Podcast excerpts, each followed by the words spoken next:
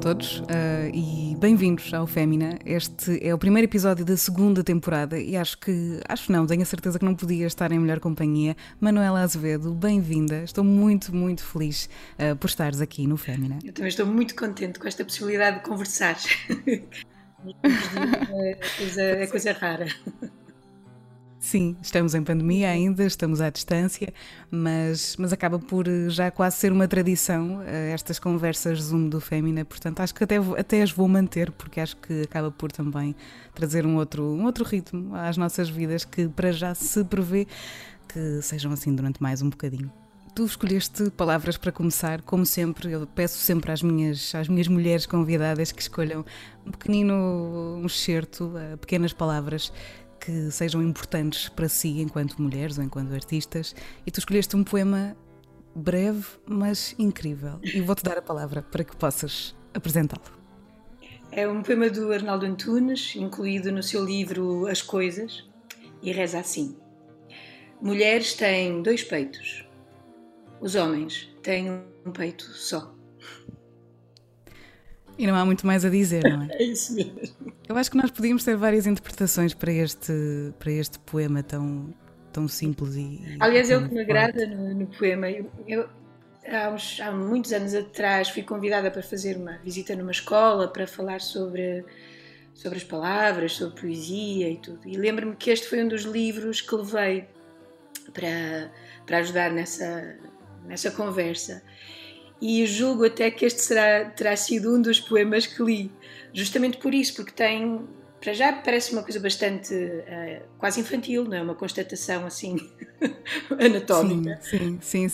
Mas depois leva para uma série de outros significados e de outras leituras que podem ser mais ou menos provocatórias, mais ou menos conciliatórias.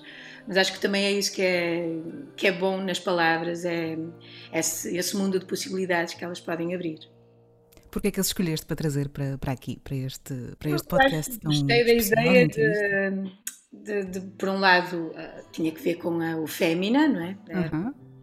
Era uma maneira de tornar as mulheres com alguma vantagem sobre os homens, mas também por ter esse lado provocatório, porque pode também de alguma forma reduzir este nosso mundo, essa luta idiota entre feminino e masculino, que muitas vezes faz mais ruído do que ajuda a que a gente se entenda. Uma das coisas que eu gosto no texto, e que me parece que tem muito que ver também com a maneira como o Arnaldo olha para as coisas, que normalmente é de uma forma muito pouco cínica e irónica, mas mais franca e generosa, é essa qualidade que existe no feminino, e que muitos homens também têm, de ser capaz de mais facilmente se colocar no lugar do outro.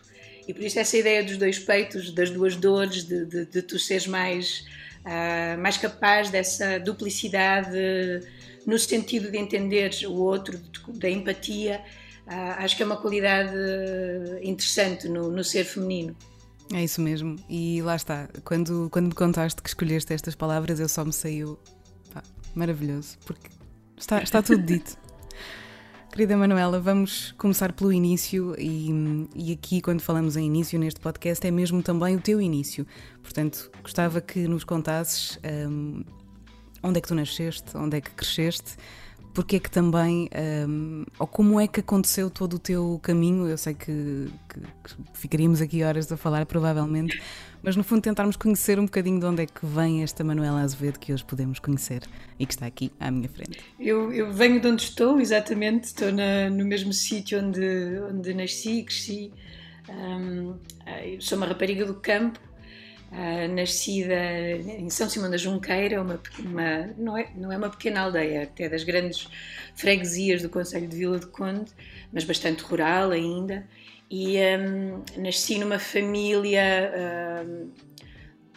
o meu pai era polícia, a minha mãe era costureira, conheci ainda o meu avô materno, e a minha avó materna também, mas ela faleceu quando eu era ainda muito, muito criança. Tinha mais dois irmãos, bastante mais velhos que eu, portanto o meu aparecimento na família foi mais ou menos inesperado. A minha mãe já estava nos 40 quando eu surgi, e o que me lembro assim, das memórias de infância que tenho, é de uma presença muito forte da terra, do campo, porque nós tínhamos um quintal na nossa casa e plantávamos batatas e tomates e havia vinha também, portanto na altura das vindimas andava a colher cachos e a apanhar bagos do chão, e essa memória e essa ligação à terra é uma coisa muito forte, não só nas minhas memórias obviamente, mas também naquilo que depois me foi ligando mais às pessoas e à vida e aos prazeres da vida também. Acho que continuo a ser, assim, no fundo, uma rapariga do campo, que gosta dessa ligação às coisas naturais, mais intuitiva do que racional, pronto, e que gosta do prazer do ritmo, da energia física das coisas, de sentir a força da natureza, das energias da natureza. Sim, isso acho que foi uma coisa que inevitavelmente ficou marcada em mim por essa infância ter sido muito sentida no campo. É isso que recordas com mais felicidade, essa natureza e essa sensibilidade que também encontramos nos elementos à nossa volta, em particular quando estamos no campo? Sim. Para mim, a possibilidade de ter e de viver perto de coisas naturais é muito importante. Feliz-me, por exemplo, a ideia de viver só na cidade e não ter pelo menos um jardim onde possa escapar para sentir essa ligação a alguma coisa natural. E então nos dias de hoje, quando a pessoa vê o planeta a ficar tão doente, acho que essa minha ligação mais ancestral à natureza me deixa ainda mais aflita do que seria normal. Sim, pessoas mais intuitivas também têm tendência a sofrer um bocadinho mais com essas condicionantes, com esses contextos. É mesmo verdade. A ligação com a música acabou por surgir dessa forma. Sim. Porque eu acho que a maneira como a música se ligou, assim, inevitavelmente e absolutamente ao meu corpo foi através da dança, dançando danças folclóricas que meu irmão me ensinava no campo enquanto tínhamos umas ovelhas a pastar ali no pinhal vizinho. Mas isso é tão importante e é tão bonito.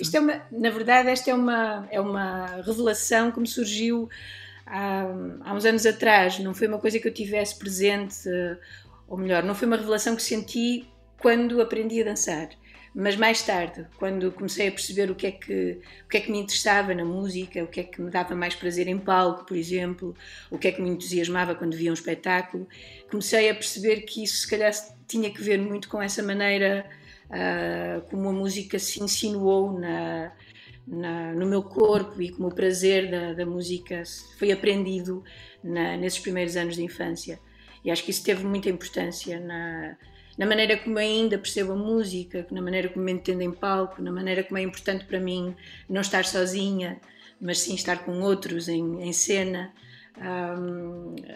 na forma como, por exemplo, não me entusiasma muito, por isso é que às vezes digo que não me vejo muito como cantora, ser uma trabalhadora do meu instrumento, no sentido de o tornar mais perfeito ou mais elaborado, mas é sempre mais a reação e a forma como a minha voz se pode encaixar com os outros, dançar com os outros, que me agrada e que me entusiasma. Acaba por ser interessante perceberes isso recentemente, mas essa memória estar tão imprimida em ti desde muito cedo, é mesmo bonito.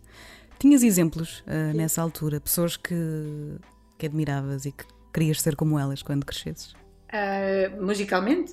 Tanto faz, na tua família, não, sejam quem forem. Como pessoa, assim, o fiel que eu tinha para ser uma pessoa de bem eram os meus pais. Foram sempre pessoas que eu admirei imenso, por várias razões. Primeiro porque eram boas pessoas.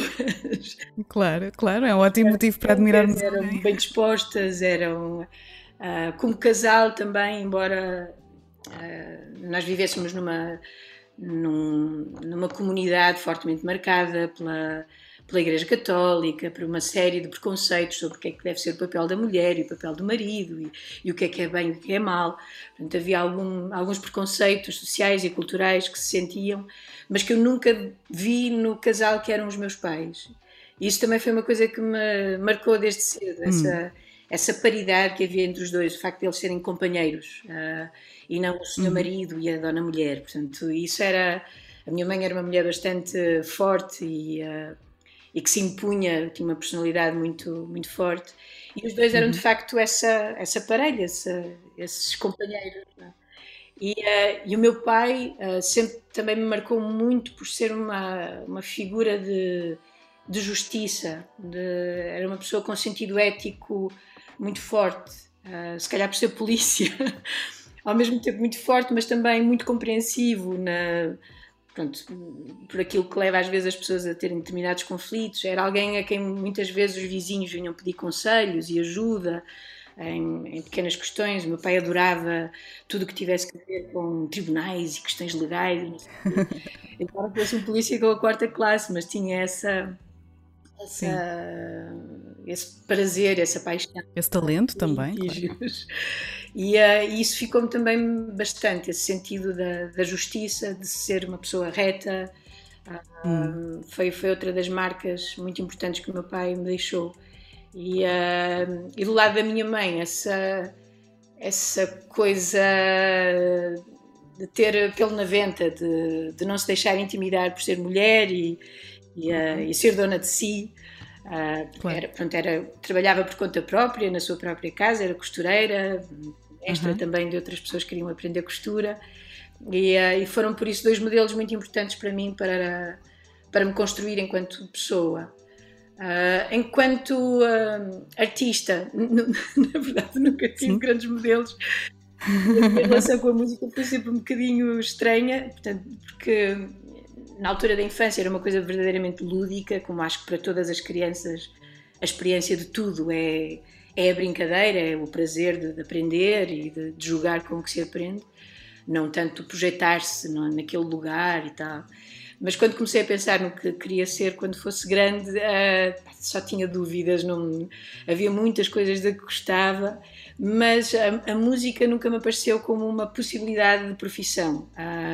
Eu estudei piano durante muitos anos, durante a minha adolescência, numa escola de música em Vila de Conde, mas nunca conseguia ver-me como pianista, porque isso, mais uma vez, exigia um nível de sacrifício pessoal e de entrega a um instrumento de qual eu não era capaz, era nesse aspecto. E cantar, por exemplo, nunca foi uma coisa que me parecesse que pudesse ser algum dia uma profissão, porque cantei quando era muito miúda, na banda do meu irmão mais velho, que era baterista, mas mais uma vez, sendo criança, era pelo puro prazer da brincadeira e não pela profissão que podia nascer daí. E depois, quando encontrei o Helder na Academia de Música em Vila de Conde, já éramos adolescentes, foi para ganhar uns cobres e para me divertir, e porque ele insistia que gostava da minha voz e que podíamos fazer algumas coisas. Ainda bem que ele insistiu. Mas só depois, mais tarde, com o envolvimento no projeto dos Clã, é que de repente se tornou evidente que afinal era isso que eu ia fazer para o resto da vida. E ainda bem. Obrigada, Helder. E ainda bem. Estou muito mais feliz aqui do que a ser advogada. Falaste nos teus pais e nessa importância que eles tiveram para te moldar enquanto pessoa, e inevitavelmente isso também te moldou enquanto artista, a meu ver. Eram eles que cuidavam de ti emocionalmente, ou tinhas outras pessoas que te ajudavam nesse caminho de cuidar das tuas próprias feridas, dessas dores de crescimento? As dores de crescimento eu cuidei delas normalmente sozinha, porque, embora não é que eu fosse desacompanhada em casa, mas o facto dos meus irmãos serem bastante mais velhos que eu, um era 9 anos mais velho e o outro 12, portanto, ali não havia assim muitos interesses comuns, era difícil, embora eles fossem bastante protetores e eram quase uma espécie de segundos pais meus, mas não havia de facto essa interação das brincadeiras. Lembro-me que houve uma altura em que o meu irmão do meio, o João, ficou com uma doença qualquer daquelas que obriga a ficar em casa, e aí sim, foi a loucura. Tive um companheiro de brincadeiras durante uma data de tempo, brincávamos ozinhos e cowboys, e foi muito, muito divertido, mas foi assim um oásis num tempo em que normalmente estava sozinha, brincava sozinha, muitas vezes ao pé da minha mãe enquanto ela costurava, e lembro-me, por exemplo, de ver, a minha mãe tinha uns catálogos de coisas de moda, onde ela seguia às vezes alguns modelos e tal, para fazer o que precisava para as clientes, e alguns desses catálogos tinham no final uma secção de brinquedos, bonecas e carrinhos e coisas assim, que se podia depois encomendar por catálogo, não é? Coisa que obviamente nunca iria fazer. Certo. Éramos uma família economicamente remediada, portanto não dava para essas loucuras. Mas era muito divertido, porque eu passava o tempo todo a olhar para o catálogo e dizer à minha mãe: eu gostava desta, esta é muito gira, podemos ter esta? E a minha mãe dizia: sim. Dia. Era ali o nosso momento de fantasia. E eu ia imaginar que ia ter imensas bonecas e carrinhos e tudo, e a minha mãe ia dizer que sim com tudo, e ficávamos ali naquela magnífica ficção enquanto eu estava com ela. Mas isto para dizer o quê? Era um bocadinho sozinha, de facto, nesse sentido, quase como se fosse uma filha única, porque era muitíssimo mais nova que os meus irmãos, e isso obrigou de alguma forma a essa solidão no tratamento das dores de crescimento. E também porque sempre fui um bocadinho reservada em relação à questão da intimidade. Okay. Embora fosse, quando comecei a ter mais amigos, ou fui estudar para Vila de Conde no segundo ciclo, exatamente, é assim que se diz agora. Criei muitas amizades, e era de amizade fácil, e normalmente era uma amiga assim divertida e bem disposta, mas não era aquela que das conversas, sim, mas... com os seus problemas e tal, era mais confidente do que confidenciava, pronto. E por isso acabei sempre por resolver mais as questões comigo própria, na solidão do meu quarto. Claro. E pronto, e aproveitava às vezes essas reflexões para depois ter alguma maturidade quando ajudava as minhas colegas com as suas. Exatamente. E isso inevitavelmente também te moldou enquanto mulher e enquanto artista, sim, a meu ver, claro que sim. Sim. Continuo a ter essa reserva. Sim. Achar que é importante termos um cantinho que é só nosso, que dominamos só nós, e também essa crença de que é importante, por mais que eu valorize, por exemplo, a importância de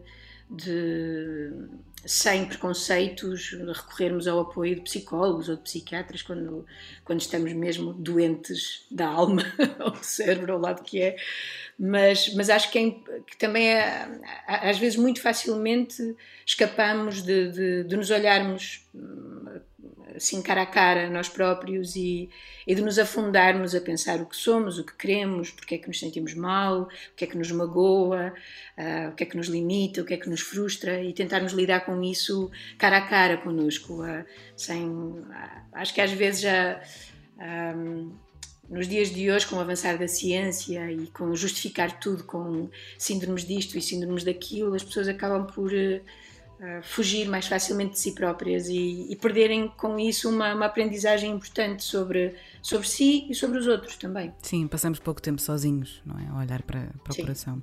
Acaba por ser esse também o papel dos terapeutas, o ajudar a que possamos olhar para nós mesmos nesses momentos.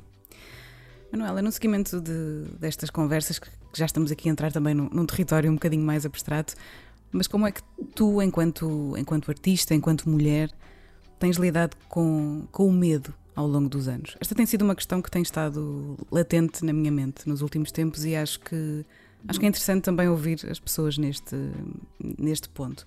O medo, seja ele do que for, às vezes até é só isso, o medo de nos expormos e de seguirmos objetivos e sonhos. Como é que para ti tem sido, ao longo dos anos, esta relação com este bicho-papão que é o medo?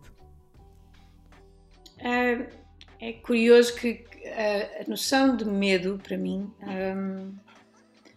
só se tornou assim mais evidente, mais real, de alguma maneira, depois de ter sido mãe.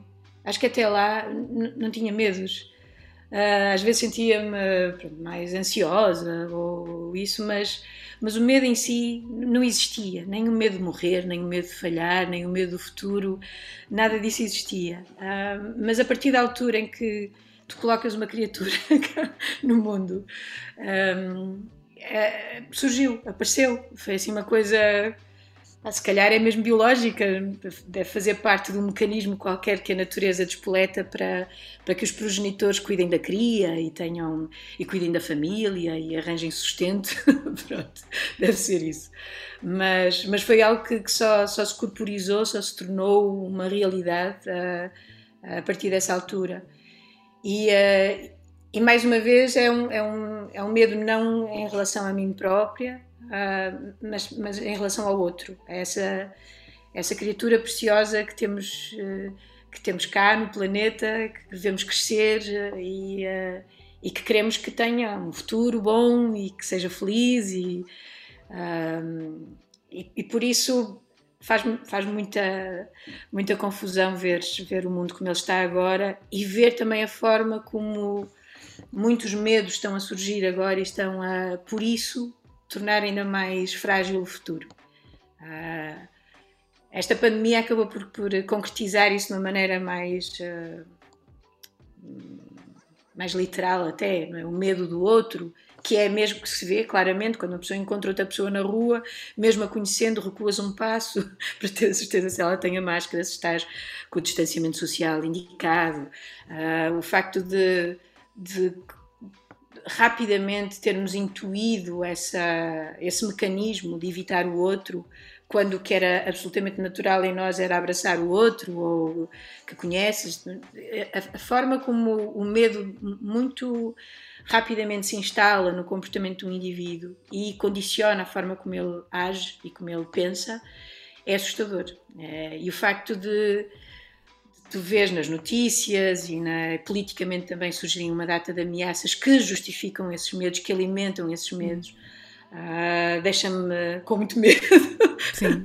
Do futuro. Era isso que... E a pensar que a pessoa tem mesmo que contrariar isso, tem mesmo que lutar contra o medo e encher-se da maior coragem para falar sobre o que pensa, para dizer não às coisas que acham injustas, para olhar de cara aos problemas e afastar esses medos realmente, porque senão o futuro fica mesmo complicado, eu acho. É muito engraçado falares disso de coragem, não é? Porque li há pouco tempo algo semelhante que dizia que muitas vezes nós pensamos que o medo e a coragem são duas coisas separadas, independentes. E não, e é medo e coragem ao mesmo tempo. E acho que quando Sim. percebemos isso, de facto, entendemos que para termos uma temos que ter a outra, inevitavelmente. É mesmo isso. Manuela, falavas nessa independência que tiveste também emocional, essa independência de querer ser tu a resolver a tua vida e os teus problemas e as tuas dores de crescimento. Os outros tiveram, ou têm, ou vieram a ter, se calhar com o tempo, também com esse próprio crescimento que foste tendo, mas... Os outros foram tendo importância no meio da tua independência? Ou, lá está, qual é que é a importância que os outros, sejam os teus amigos, sejam as tuas comunidades, as pessoas que até não conheces, mas qual é que é a importância que eles têm para ti? Essa é uma questão delicada, é essa. Porque o facto de eu sentir a necessidade de ter um espaço que é só meu e esse espaço de intimidade mais profunda, ser eu a responsável dele e ter que ser eu a lidar com essas dificuldades, ter que ser eu a dar as respostas às minhas perguntas mais essenciais, mais profundas, não quer dizer que eu seja uma pessoa solitária ou que não necessita do outro, pelo contrário. Mas os outros também respeitam isso em ti, portanto sim, isso tem que ser importante. Mas também porque é um espaço tão íntimo que eu acho que eles nem tropeçam nisso. Nem se apercebem, sim. É uma coisa mesmo assim muito interna, muito visceral.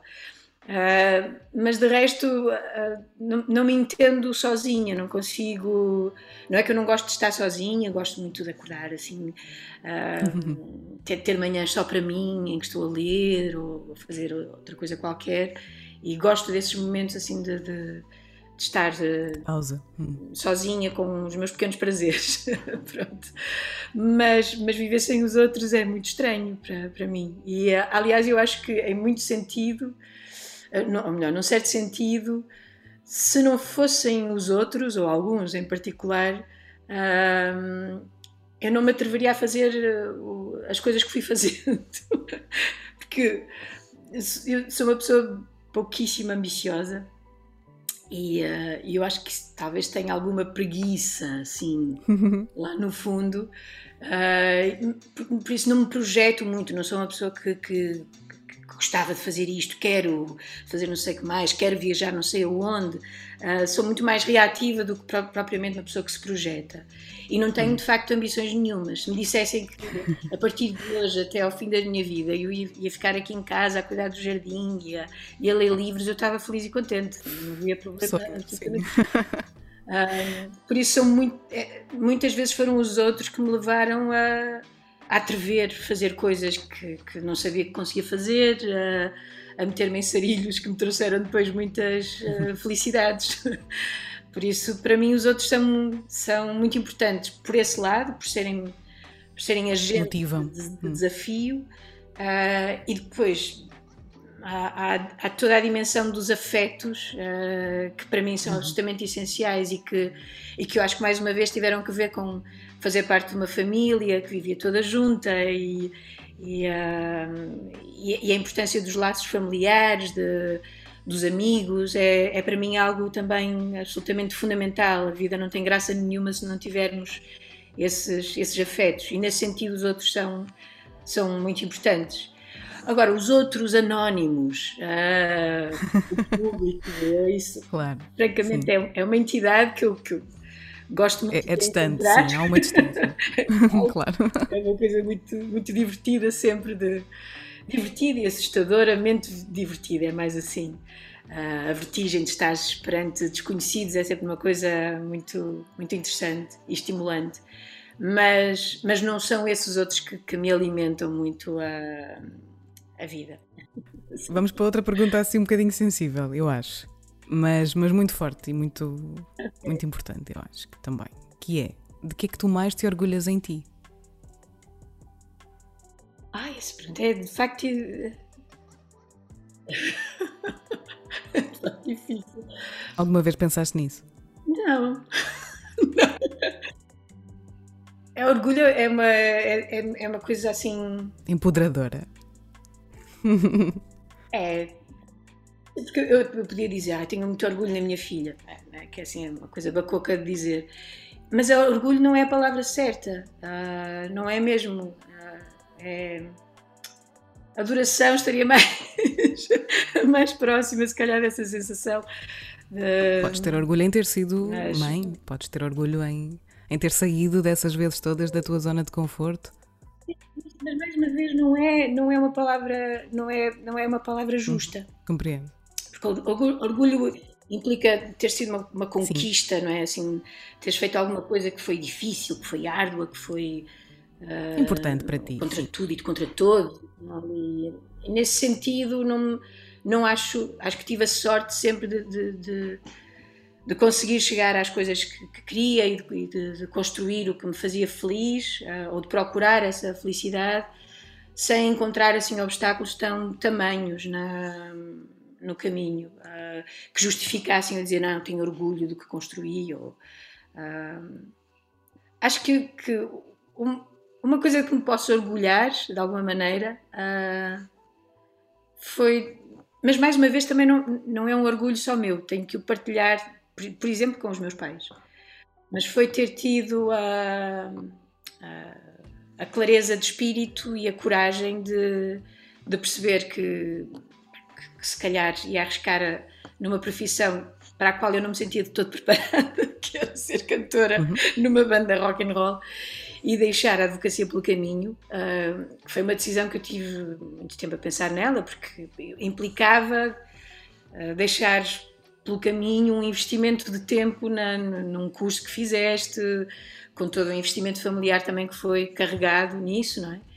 E para seguires por um caminho sobre o qual não tinhas nenhuma garantia de que ia correr bem, a fazer uma coisa para a qual nunca tinhas estudado, quer dizer, estudei música, mas nunca estudei canto, a sentir-me bastante impreparada no que estava a fazer, portanto era... e nesse sentido acho que me posso orgulhar de ter tido essa coragem, mas mais uma vez foi muito importante para mim, quando falei com os meus pais, cheia de medo, né, de lhes passar essa decisão, e ver neles, embora com um susto enorme por trás de ai meu Deus, onde é que ela se vai meter, como é que vai ser o futuro dela, mas perceber nas palavras deles a dizer, pronto, se é o que tu gostas, vai em frente, pá, coragem, estamos aqui.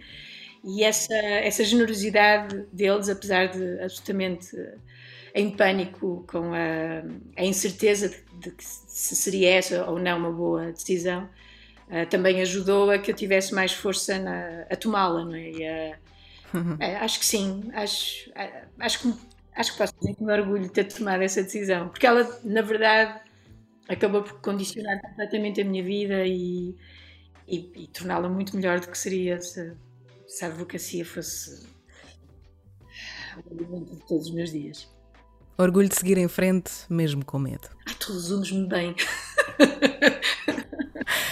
Manuela, no meio dessa decisão, e é curioso também teres percebido que tens realmente verdadeiro orgulho nisso, e disseste que demoraste muito tempo a pensar nela e a tomar essa decisão, no meio da razão houve também intuição tua?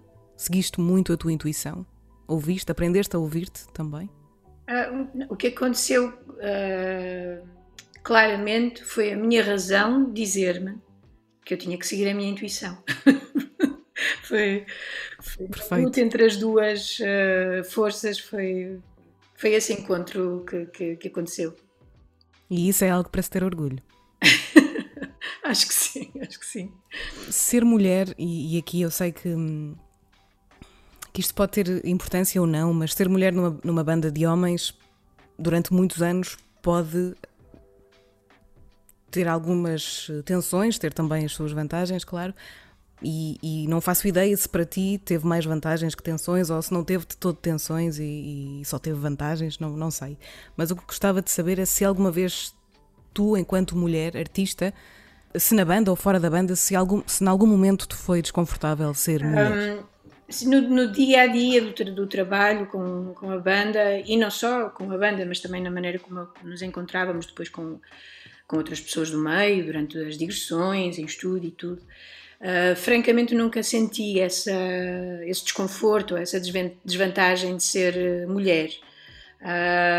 Mas aconteceu pontualmente aqui e ali haver uma discussão ou um comentário que justificava discussões mais profundas sobre os preconceitos por trás de uma determinada frase ou por um determinado juízo, e algumas alimentaram viagens bastante acaloradas por essas discussões assim, mais intensas, mas eram coisas bastante pontuais, porque depois na prática não posso dizer que me tenha sentido discriminada ou em desvantagem por ser mulher, e muitas vezes me esquecia desse facto, portanto era mais um na banda ou mais uma na banda, mas claro, sim.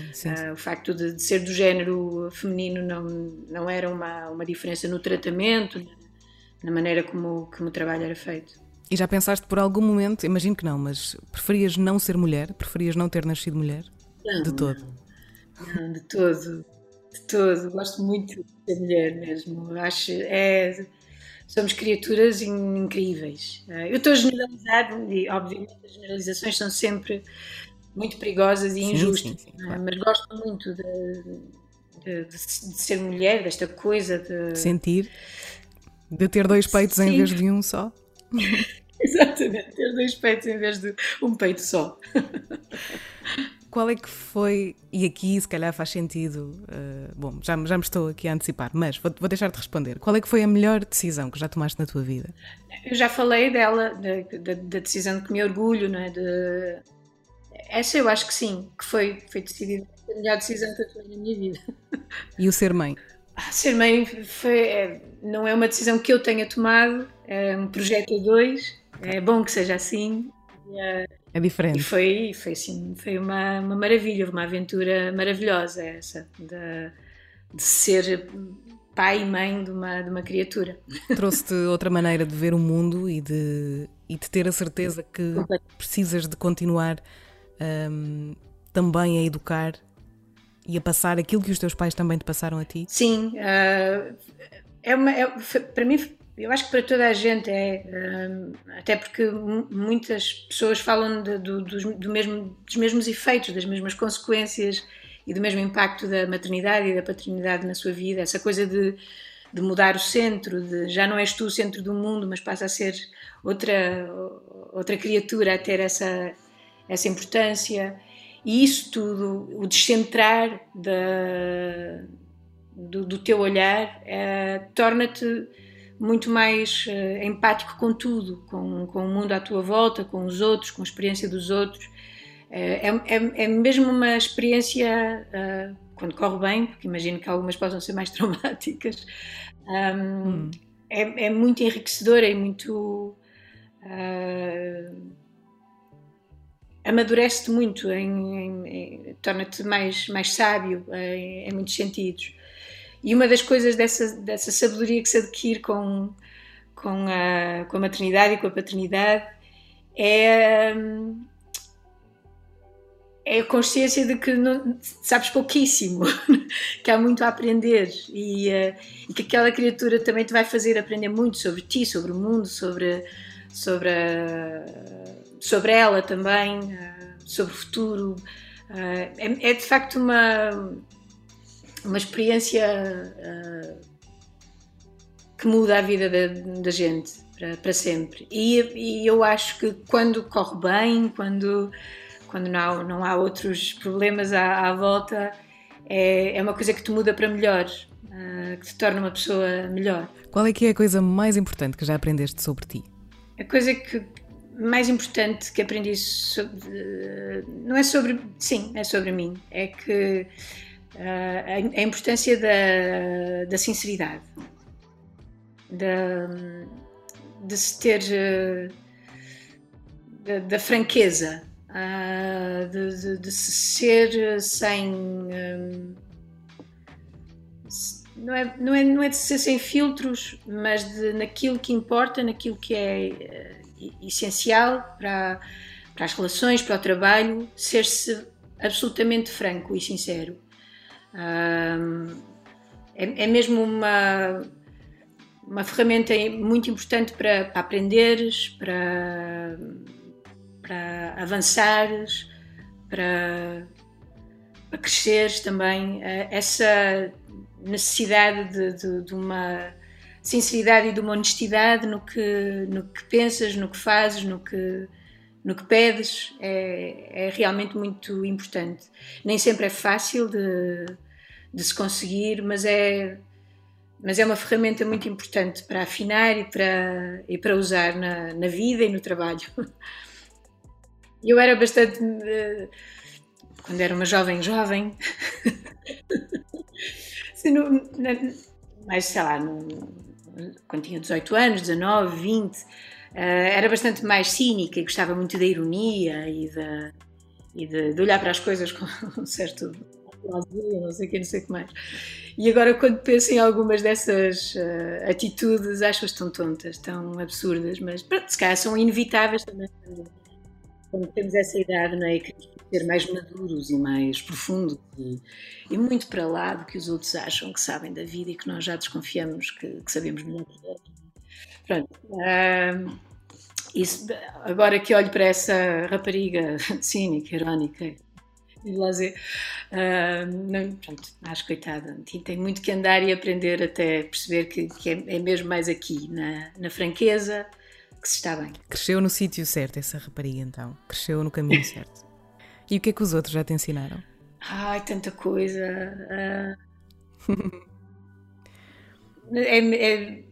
A começar pelos meus pais e passando pelos meus irmãos,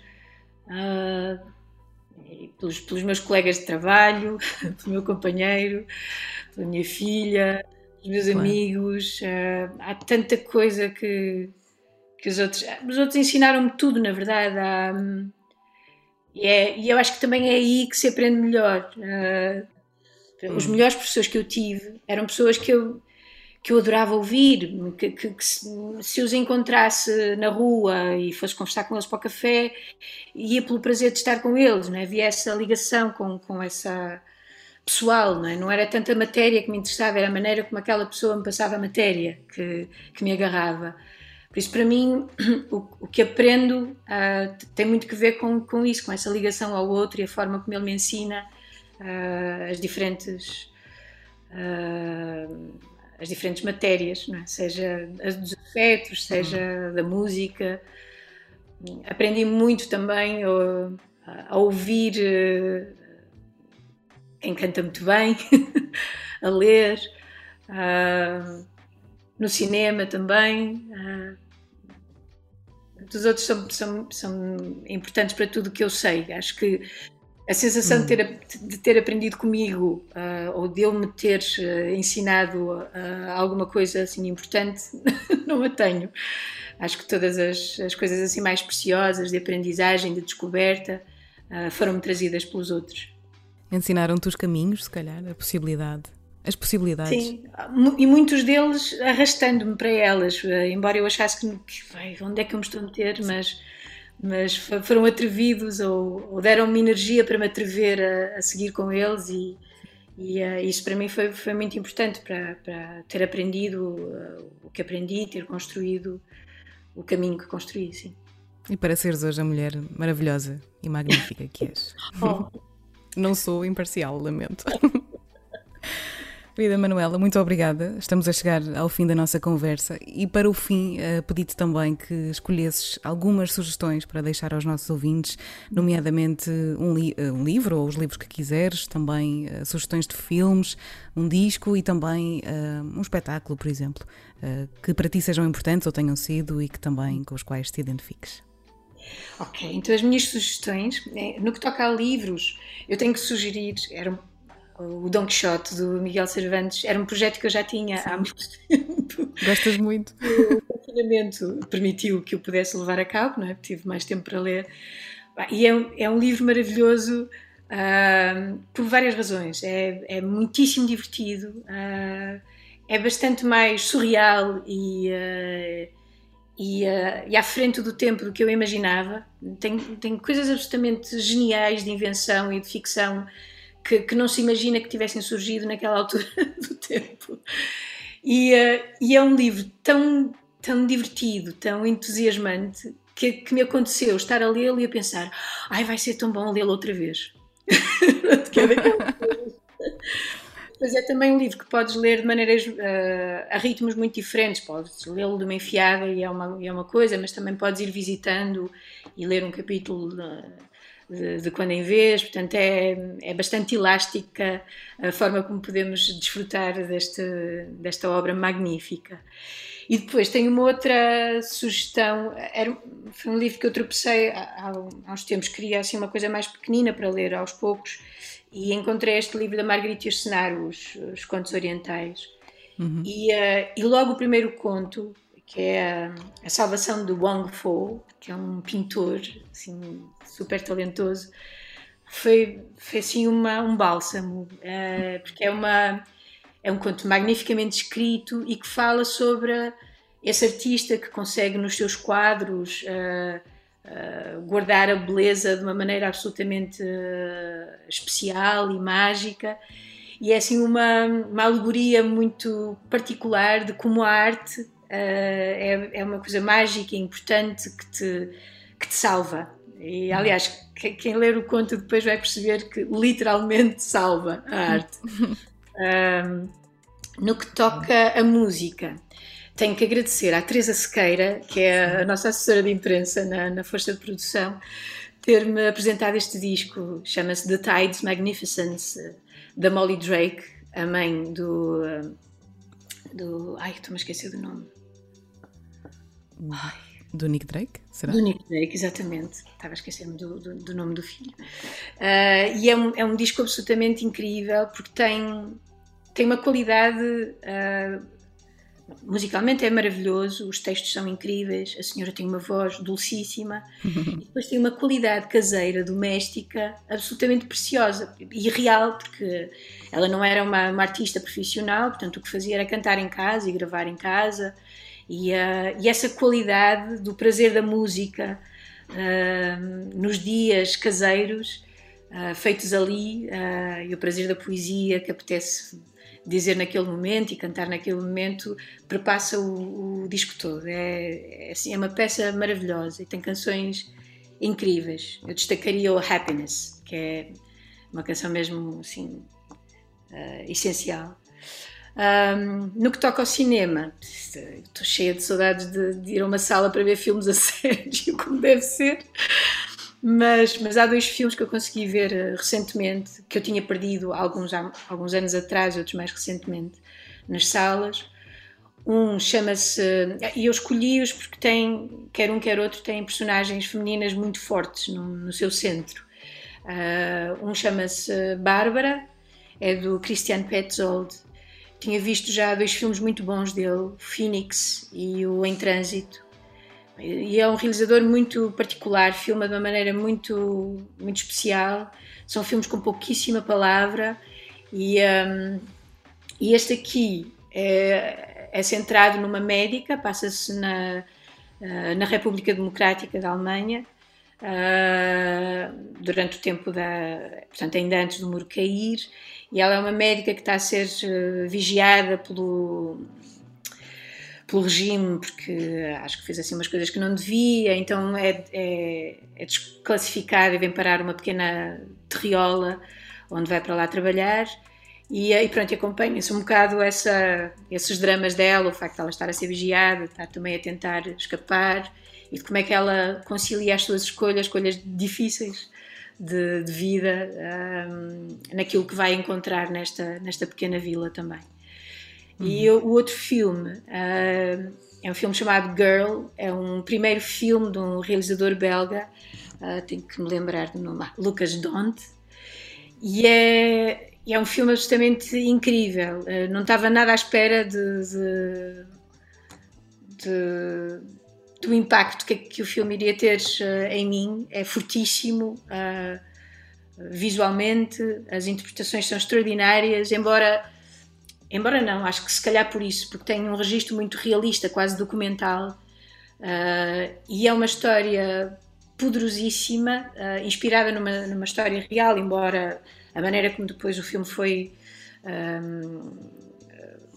desenhou a história não é exatamente uma biografia da história real que inspirou o realizador, e conta a história de Lara, uma adolescente, uma mulher trans, ou melhor, que se está a transformar em mulher, que está mesmo na altura nessa altura da adolescência, e que tem o sonho de ser bailarina clássica, e consegue, portanto, apanha a Lara no momento em que ela simultaneamente entra num conservatório muito importante, numa escola muito importante de dança clássica, com tudo o que de cruel e exigente e avassalador isso tem, não é?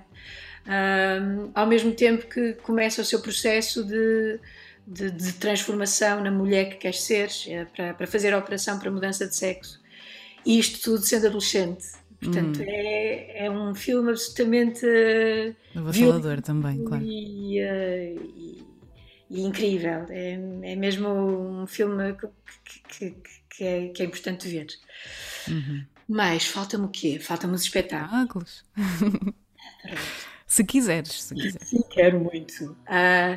Eu tive a sorte de conseguir ver a segunda apresentação da estreia do Catarina e a Beleza de Matar Faixas. É mesmo uma sorte, eu já não consegui. É um espetáculo essencial, devia ser obrigatório, assim, mas pelo mundo fora mesmo, porque não só porque é um espetáculo magnífico, belíssimo, em tudo, no seu texto, o desempenho dos atores, a cenografia, a música, é mesmo a beleza, é uma peça maravilhosa.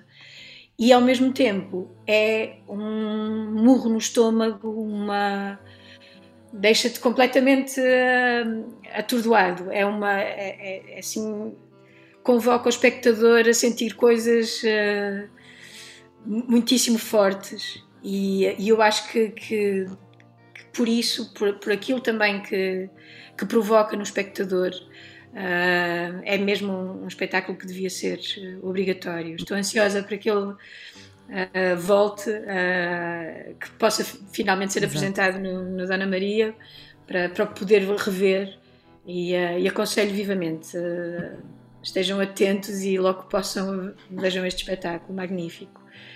E há um espetáculo que eu quero muito ver, e que perdi porque os Clã fizeram concorrência no mesmo dia em que esse espetáculo estava em cena, estavam os Clã em palco também, e é a última criação do Vítor Hugo Pontes, chama-se Os Três Irmãos, e quero muito, muito ver. Pronto, estou cheia de saudades de ver espetáculos. Já não há de faltar muito, esperemos.